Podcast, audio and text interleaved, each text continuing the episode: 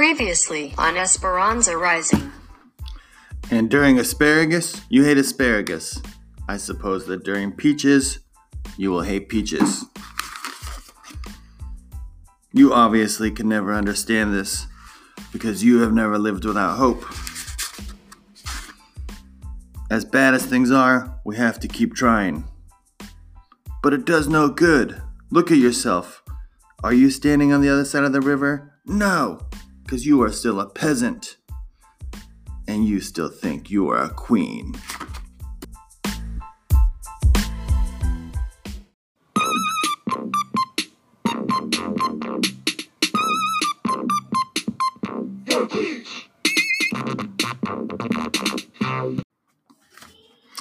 The next morning, Miguel was gone.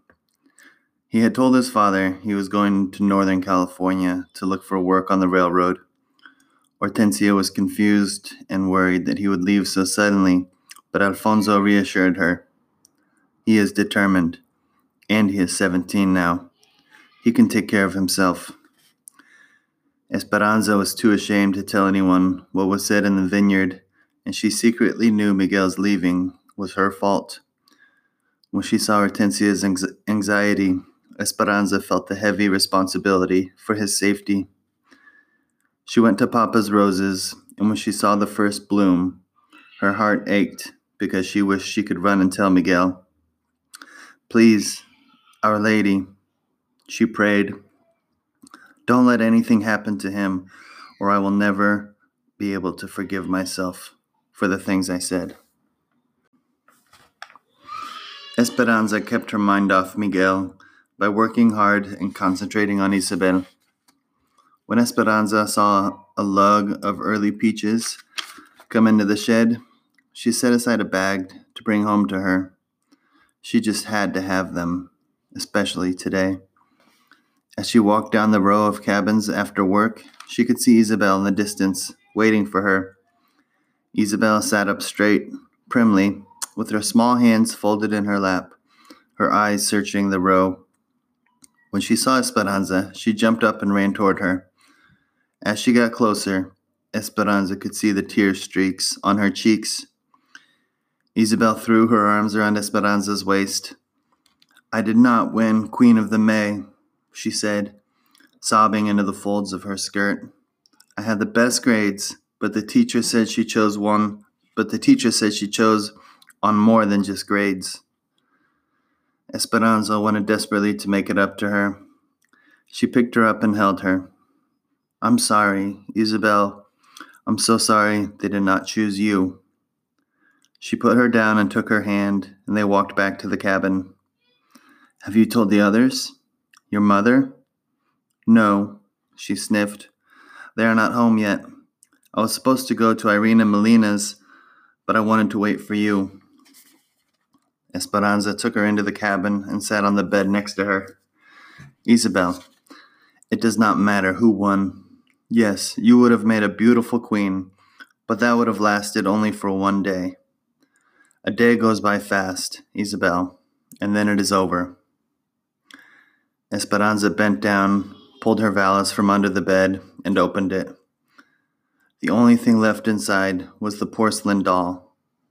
She had shown it to Isabel many times, telling her the story of how Papa had given it to her. Although a little dusty, the doll still looked lovely, its eyes hopeful like Isabel's usually were. I want you to have something that will last more than one day, said Esperanza. She lifted the doll from the valise and handed it to Isabel. To keep as your own. Isabel's eyes widened.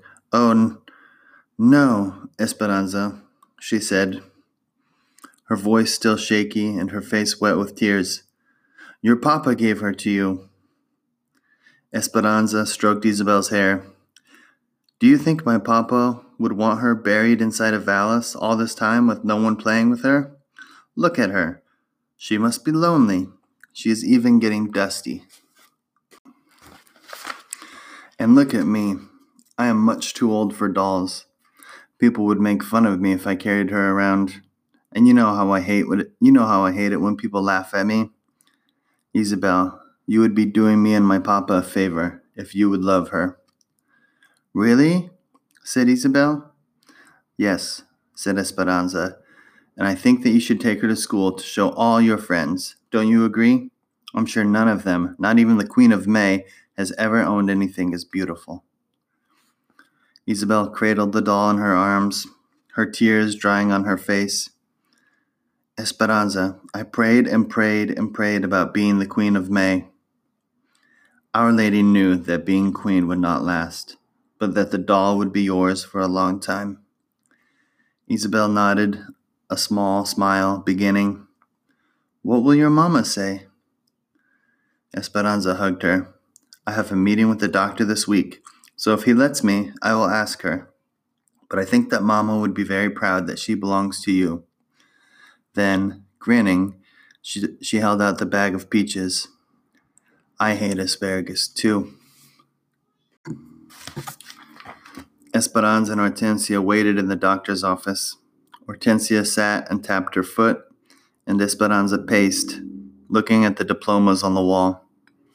Finally, the door swung open and the doctor walked in, then scooted behind his desk and sat down. Esperanza, I have good news, he said. Your mother's health has improved, and she'll be well enough to leave the hospital in a week.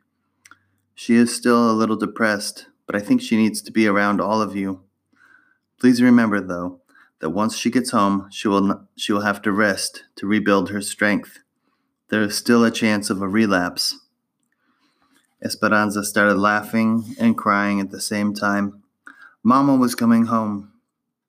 For the first time in the five months since Mama had entered the hospital, Esperanza's heart felt lighter. The doctor smiled. She has been asking for her crochet needles and yarn. You can see her now for a few minutes if you like. Esperanza ran down the hospital halls with Hortensia behind her to Mama's bedside, where they found her sitting up in bed. Esperanza flung her arms around, around her neck. Mama! Mama hugged her then held her at arm's length and studied her. Oh, Esperanza, how you've grown! You look so mature. Mamma still looked thin, but not so weak. Esperanza felt her forehead, and there was no fever. Mamma laughed at her. It wasn't a strong laugh, but Esperanza loved the sound. Hortensia, pronou- Hortensia pronounced that her color was good and promised to purchase more yarn so that I would be waiting for her when she came home. You would not believe your daughter, Ramona. She always gets called to work in the shed. She cooks now, and she takes care of the babies as well as their own mother. Mama reached up, pulled Esperanza to her chest, and hugged her. I am so proud of you. Esperanza hugged Mama back. When the visiting hour was over, she hated to leave, but kissed Mamma and said her goodbyes, promising to tell her everything as soon as she came home. All week they prepared for Mama's homecoming. Hortensia and Josefina scrubbed the little cabin until it was almost antiseptic. Esperanza washed all the blankets and propped the pillows in the bed. Juan and Alfonso cushioned a chair and several crates under the shade trees so that Mama could recline outside during the hot afternoons. On Saturday, as soon as Esperanza helped Mama from the truck, she wanted a quick tour of Papa's roses, and she got weepy when she saw the blooms. Visitors came all afternoon, but Hortensia would only let people stay a few minutes. Then she shooed them away for fear Mama would get her rest, wouldn't get her rest. That night, Isabel showed Mama the doll and how she was taking care of it and Mama told her that she thought Isabel and the doll belonged together. When it was time for bed, Esperanza carefully lay down next to Mama, hoping she wouldn't disturb her. But Mama moved closer and put her arms around Esperanza and held her tightly. Mama, Miguel is gone, she whispered. I know, mija, Hortensia told me. But, Mama, it was my fault. I got angry and told him he was still a peasant, and then he left. It could not have been all your fault. I'm sure he knows you didn't mean it. He'll come back soon.